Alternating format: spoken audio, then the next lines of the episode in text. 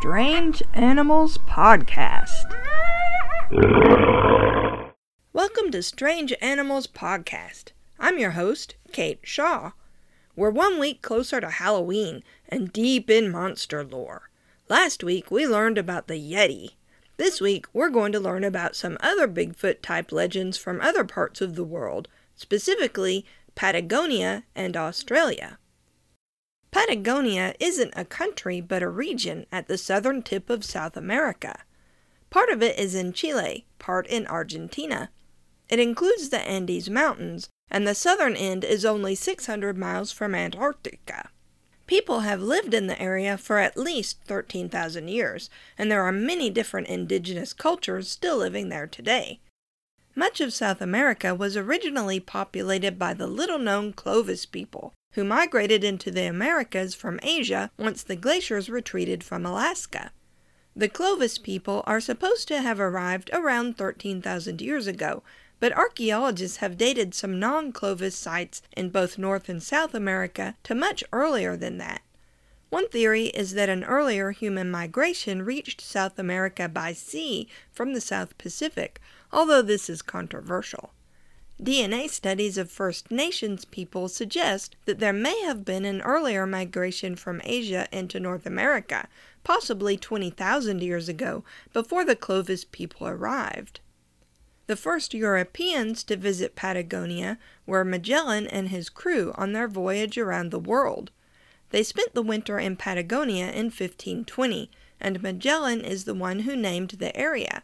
Specifically, he named its people Patagones and reported that they were giants. Antonio Pigafetta was one of only 18 survivors of the expedition. When he got home, he wrote about his adventures.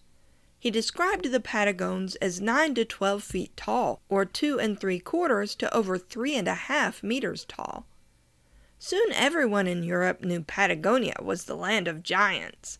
Maps of the region included illustrations of bearded men nearly twice as tall as the explorers greeting them.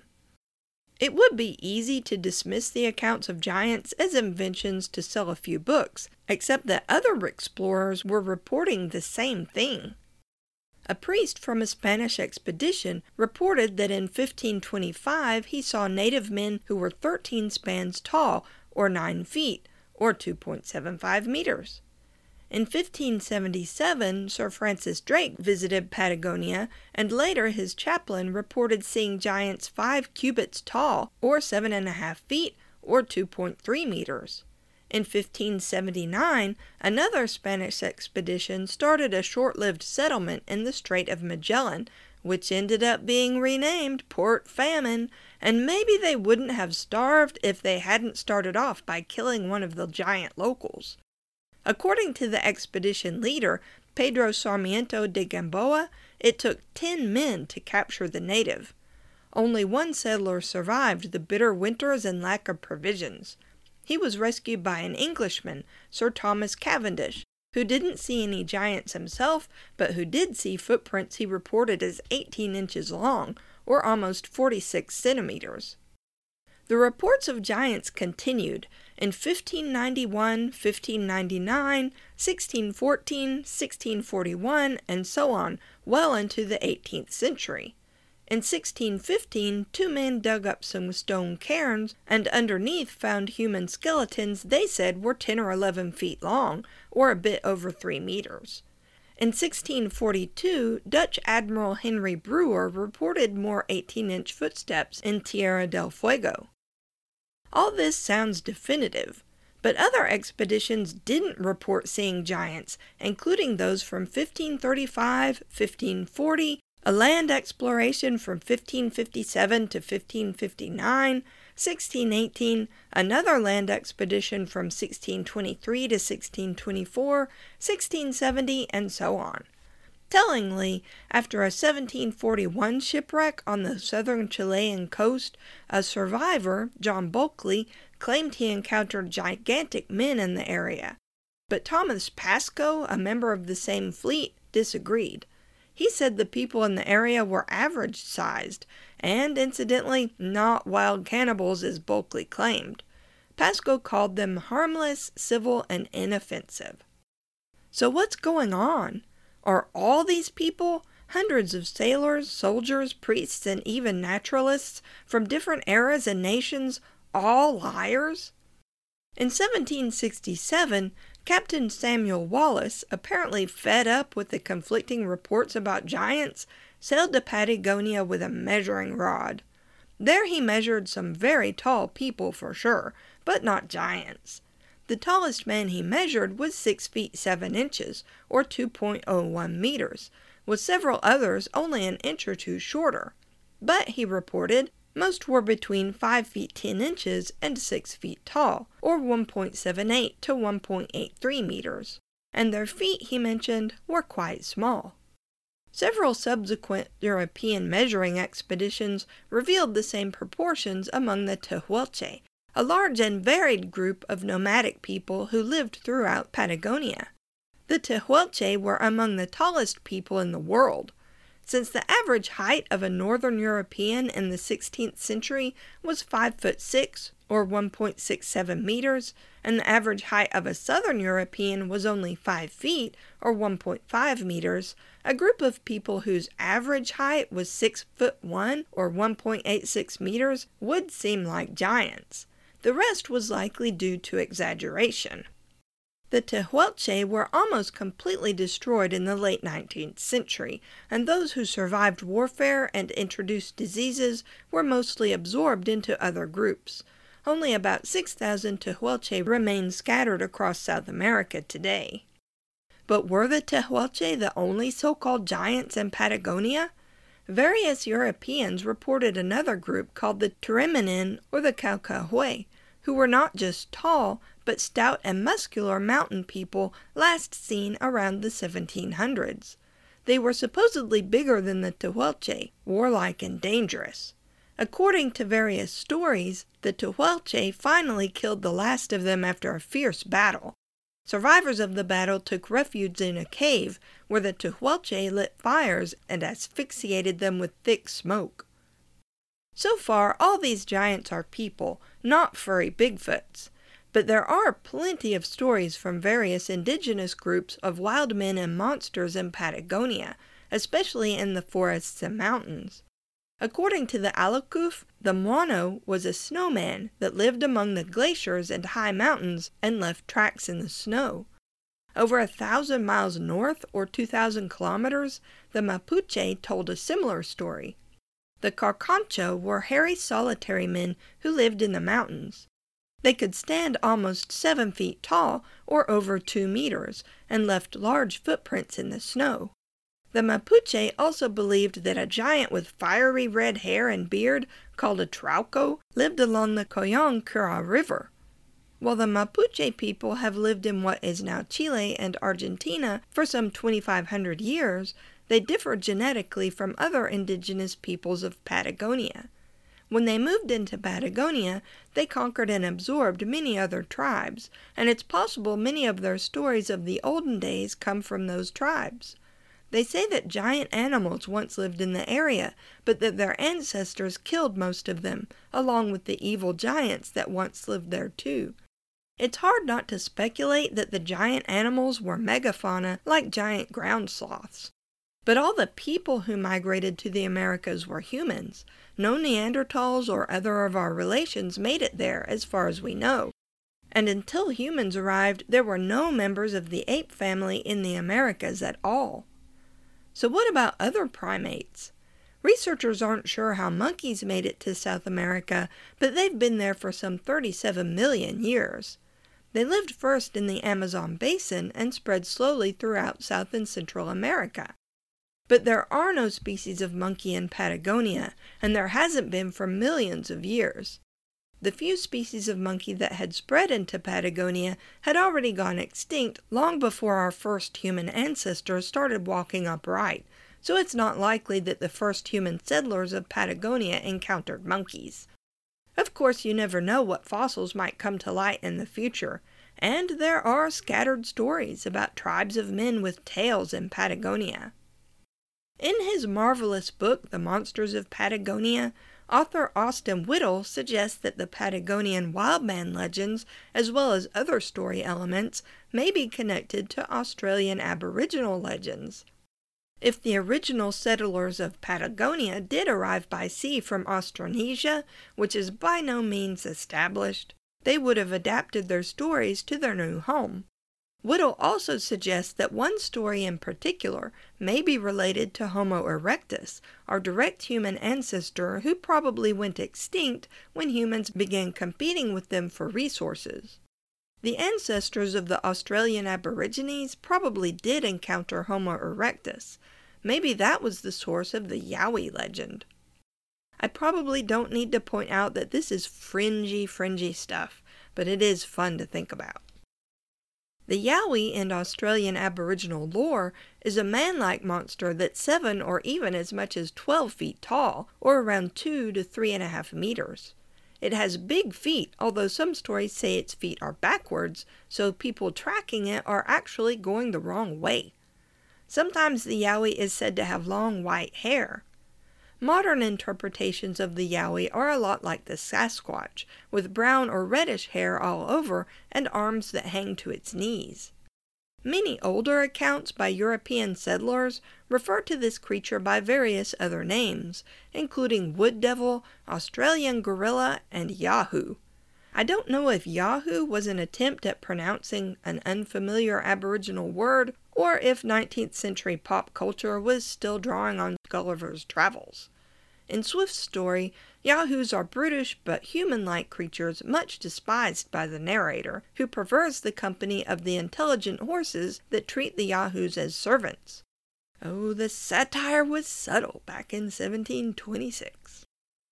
These days, the Yowie is as firmly entrenched in Australian culture as Sasquatch is in North American culture. Yowies sell chocolates and toys, appear in cartoons, and Yowie hunters run around in the Australian bush and make plaster casts of big footprints. Let me tell you something important about plaster. It's a terrible way to make casts of footprints or anything else. Not only does it produce tiny ridges along its edges as it dries, which have been interpreted as dermal ridges of Bigfoot feet, it also generates heat as it dries, which has the potential to alter the prints it's supposed to be faithfully representing. These days, field scientists use dental stone or latex to take casts. Plaster is cheap and readily available, but that doesn't mean it's the best. Anyway, the earliest colonial reports of the Yowie are from around the early 19th century. European settlers sometimes treated the yowie as a real animal that had yet to be discovered, sometimes as an amusing aboriginal superstition. We've heard that before. Reported yowie sightings were relatively uncommon until the 1970s. At that point, cryptozoologist Rex Gilroy, whom I disparaged in episode 32 for being secretive about his findings and his data, started showing up in the Australian media with big plaster casts of what he claimed were Yowie tracks. The problem with the Yowie is that Australia, even less so than Patagonia, has never been home to any animal that stands upright the way humans do. Most of Australia's large mammals are marsupials, so they aren't even remotely related to apes. It's possible that the aboriginal tales of the Yowie are old, old memories of Homo erectus or other human relatives, as I suggested about the Patagonian wild men. But it's also possible that the Yowie is a monster of human imagination. Cultures from around the world have stories of big people and little people who sometimes help, sometimes cause mischief, or are sometimes just plain menacing. It seems to be a human trait to people the landscape with giants and dwarves. The more research I do about any cryptid, as opposed to animals we know exist or used to exist, the more I realize cryptozoology is actually about people. It's the study not so much of unknown animals as it's the study of how humans interact with the unknown. Sometimes I'm disappointed when I trace a fascinating story back to its primary sources and discover it's not as mysterious as later versions of the event make it out to be. But sometimes I come across something so purely human that I don't even care that the mystery has evaporated. So let me tell you something about the bunyip. This is another Australian monster, one that sometimes gets confused with the yowie in popular culture or sometimes gets lumped in with lake monsters. I learned about this from an article by Paul Michael Donovan in the 2016 Journal of Cryptozoology called Buckley's Bunyip. Shortly after I read the article, I happened to listen to the Bunyip Devil of the Riverbed episode of the Folklore podcast. That episode was an interview with none other than Paul Michael Donovan about the same material his article covered, so if you want more information, check the show notes for a link to that episode, and you should totally listen to the Folklore podcast anyway, it's really fun. The bunyip is supposed to be a monster that attacks and eats people who come too near the water holes or lagoons where it lives. Descriptions vary, but it's sometimes said to be gray and covered with feathers, with a peculiar two tone bellow that it uses to warn people away. There was an Aboriginal sacred site near Ararat, Victoria, where the outline of a bunyip was carved into the ground and the turf removed from within the figure.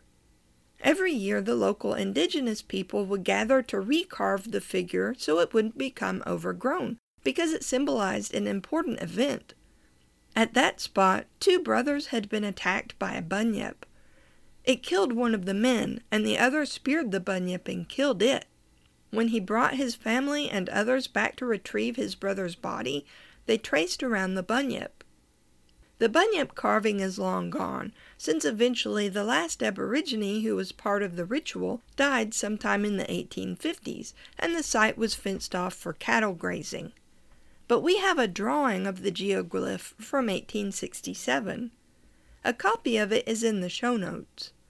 It's generally taken to be a two legged sea serpent type monster with a small head and a relatively short, thick tail.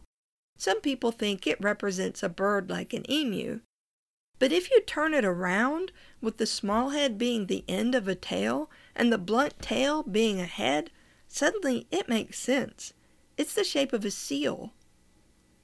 The southern elephant seal lives around the Antarctic, but it is a rare visitor to Australia. It's also enormous, twice the size of a walrus, six or seven times heavier than a polar bear. The males can grow over 20 feet long, or over 6 meters, while females are typically about half that length. The male also has an inflatable proboscis, that's a snoot, with which it makes horrible roaring sounds. This is a clip of what it sounds like, although these calls are from northern elephant seals, which are much smaller than the southern elephant seals. Still pretty darn big, though.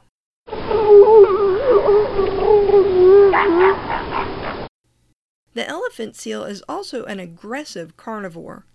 If an elephant seal strayed inland up a river or stream, which does sometimes happen, the aboriginal people of the area would definitely take notice of this rare monster. So the bunyip is, in the end, a true monster. And the bunyip's story is a deeply human one. A man's brother died. His family mourned, and they commemorated the event with a carving that withstood who knows how many years. Oh, and the carving size? It was about 8 meters long. That's 26 feet. I'm not entirely sure how I ended up talking about seals when we started out talking about giants of Patagonia, but hey, the southern elephant seal lives in Patagonia too. I could easily do two or three more episodes about Bigfoots around the world, but I'm ready for something else. Next week, we'll learn about a four footed monster from Ireland, a Halloween story if I ever heard one, since it starts with a gravestone. You can find Strange Animals Podcast online at strangeanimalspodcast.com. We're on Twitter at Strange Beasties and have a Facebook page at facebook.com slash Strange Animals Podcast. If you have questions, comments, or suggestions for future episodes, email us at strangeanimalspodcast at gmail.com. If you like the podcast and want to help us out, leave us a rating and review on iTunes or whatever they're calling it this week, or whatever platform you listen on. We also have a Patreon if you'd like to support us that way. Rewards include stickers and twice monthly bonus episodes. Thanks for listening. Much of South America, I sound awful. where did that come from? I'm not doing an episode about frogs.